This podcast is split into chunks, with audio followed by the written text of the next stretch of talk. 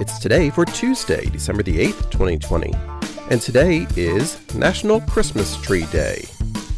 In a survey for the American Christmas Tree Association, it was determined that three quarters of American households displayed a tree, and 80% of them were artificial.